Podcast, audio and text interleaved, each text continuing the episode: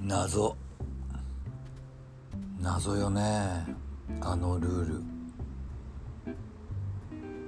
こんばんは。ミキママです。ミキママの。就職しないで生きるには。丸。今日は。ヒマラヤさんのお題。テーマでお話しするっていうことで。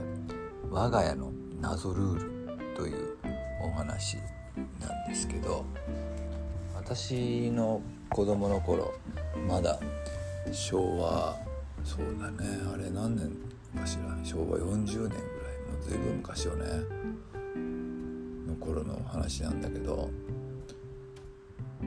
父が音楽好きでよく LP レコードを買ってきたのよね。でもうちにはねステレオがなかったの、でどういうので聞いてたかっていうと電蓄っていうね電気蓄音機っていうのよ。今の若い方は絶対若い方っていうかもう40代以下の方は絶対知らないよね。小さなポータブルレコードプレーヤーがあったのよ。それで聞くんだけど必ず父は私を呼んで「ここへ座れ」って正座させられるそして「聞け」とか言われてで正座しながらずっと正座よ。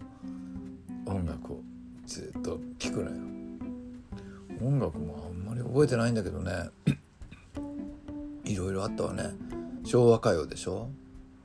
由紀さおりとか父好きでね。由紀さおり聞いてたし。あとね青江美奈とかね。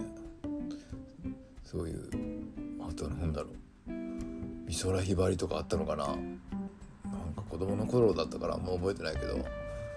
あとねアルゼンチンな単語とかね。なんか社交ダンスもやっててさ。単語とかねああいうラテンの音楽をねなんかなんとか楽団みたいなさあのブラスがいっぱい入ってくる。ああいうのね正座しながらねちっちゃなモノモノラルの蓄音機でねじーっと聞いてました。おかげで音楽好きになったのかな。テレビの歌番組は欠かさず見てたしでもクラシックは退屈だったな。何がいいんだろうってずっと思ってたわ。学校でも聞かされたんだけど、まあ、あの音楽室のあのねベートーベンの顔が怖くてさ何にも頭に入んなかった。今今はもう本当にクラシック大好きなんだけどね。